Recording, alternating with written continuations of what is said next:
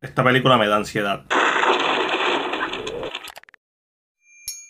Dirigida por Roman Polanski, basada en la novela homónima de 1967 escrita por Ira Levin. Tenemos Rosemary's Baby, un filme de horror psicológico protagonizado por Mia Farrow, quien interpreta a Rosemary Woodhouse, la esposa de un actor poco exitoso, quien se muda a un apartamento frente al Parque Central, mismo por el cual pasé el año pasado, y comienza a sospechar que sus vecinos son miembros de un culto satánico. Esta película, junto al exorcista y The Omen, funcionan como una trilogía, no porque lo sean, pero son filmes que claramente se complementan temáticamente.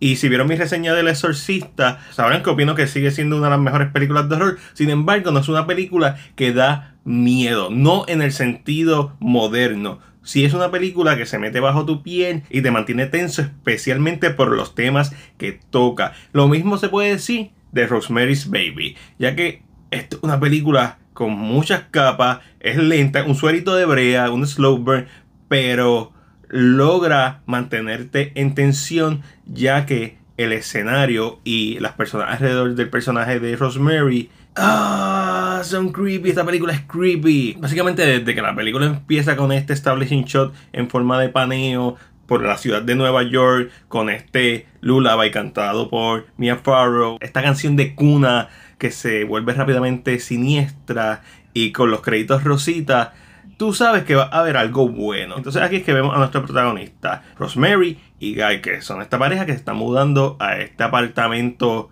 lujoso frente al Parque Central de Nueva York en Manhattan. Y desde que vamos por este apartamento empezamos a notar cosas raras. La información que nos dan sobre la persona que anteriormente vivía y el hecho de que haya un gabinete, tapando una puerta. Después los vecinos se escuchan haciendo cánticos. Después estos vecinos mayores eventualmente se empiezan a imponer de una manera sutil, lo suficientemente sutil como para que parezca normal, pero se empiezan a meter más en la vida de esta pareja. De momento el esposo empieza a tener éxito de la nada porque el actor que estaba para el papel que quería tuvo un accidente y sigue elaborándose y sigue este slow burn y tú empiezas a desconfiar de las personas, además de que hay una muerte aparentemente por suicidio. Pero esto es una película bien meticulosa que es un dramón, fuera de su elemento de horror,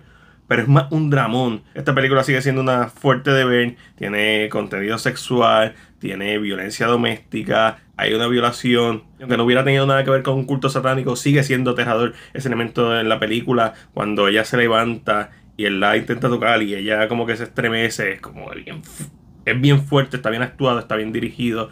Es una película que se ve hermosa, una película que sabe utilizar su iluminación para darnos diferentes tonos. Aquí los grandes protagonistas son el libreto, que es una fiel adaptación a la novela en base a lo que he leído. El nivel de detalle aparentemente es por accidente, ya que Roman Polanski nunca había hecho una adaptación de algo que él no había escrito, así que fue extremadamente fiel sin saber que podía tener más libertades creativas. Pero como un efecto secundario, eso es lo que hace que esta película sea una de las más fieles al material original que se ha hecho. El uso de cámara está fenomenal, desde las cámaras dentro de la casa hasta cuando se tiran los elementos de guerrilla con Mia Farrow caminando por la calle de Nueva York parando el tránsito, que eso fue, ¿verdad? Super guerrilla, entiéndose que no habían permiso, simplemente ella se tiró y detrás de ella Roman Polanski con la cámara para capturar ese momento, ¿verdad? Real. Esta película también logra ser tensa porque tiene muchas tomas continuas o, ¿verdad? Con pocos cortes, lo que hace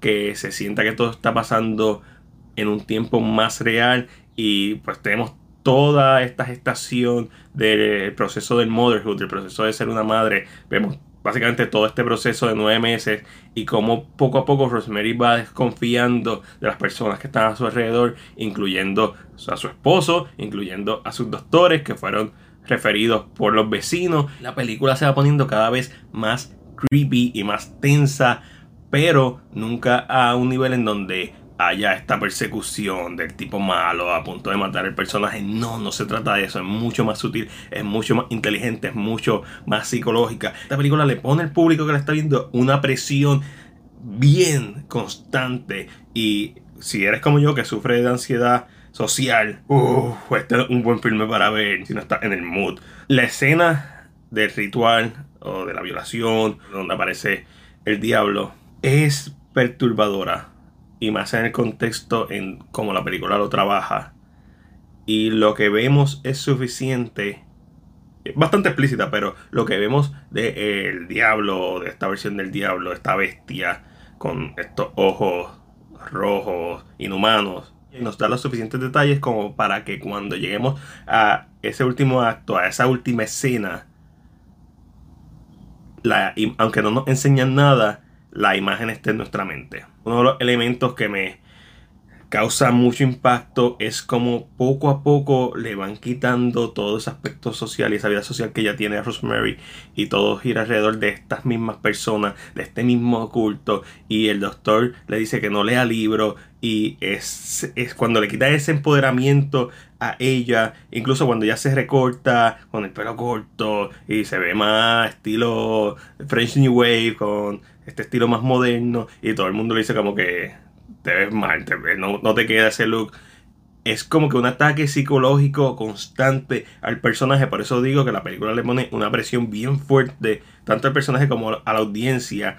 Y uno como el receptor de lo que está viendo, si tiene la suficiente empatía, es una película que es aterradora en ese sentido. Es aterradora de una manera más casual y menos imponente que otros filmes, incluso que El Exorcista, porque El Exorcista tiene su último gran acto final y vemos la degradación física de Regan. En esta vemos una degradación física de Rosemary, pero no es a ese nivel. Es más en el aspecto psicológico y como ella está aislada básicamente del resto del mundo, ya que este círculo de personas la que se mantienen constante en su vida. Ese aspecto para mí es lo que hace esta película una tan tensa, una que sigue siendo efectiva, una que es psicológicamente pesada, un filme que es lento, un suero hebrea, es larguita, dura más de dos horas y se siente en esas dos horas, pero a la misma vez te lleva por este viaje de estos nueve meses plus de la vida de este personaje, donde no intentan darte ningún tipo de twist, no, es una película bien directo al grano,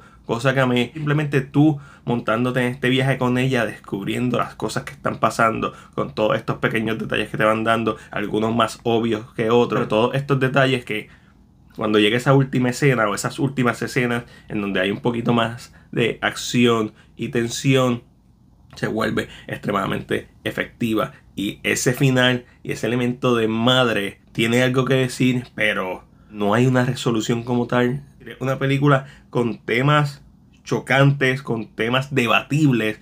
Por lo menos en mi perspectiva, el filme no te da una respuesta ni busca hacer eso. La respuesta la tiene uno y los personajes pues toman sus decisiones al final, pero lo dejan suficientemente abierto como para que no haya una resolución y sea uno quien se quede con eso, ya que esta es una película que se queda con uno. En los 70 hicieron una secuela hecha para televisión, What Happened to Rosemary's Baby, está la miniserie con Soy Saldaña, pero tras por fin verla, tengo que decir que entre lo bueno, lo malo y lo ok, yo le doy a Rosemary's Baby una B+.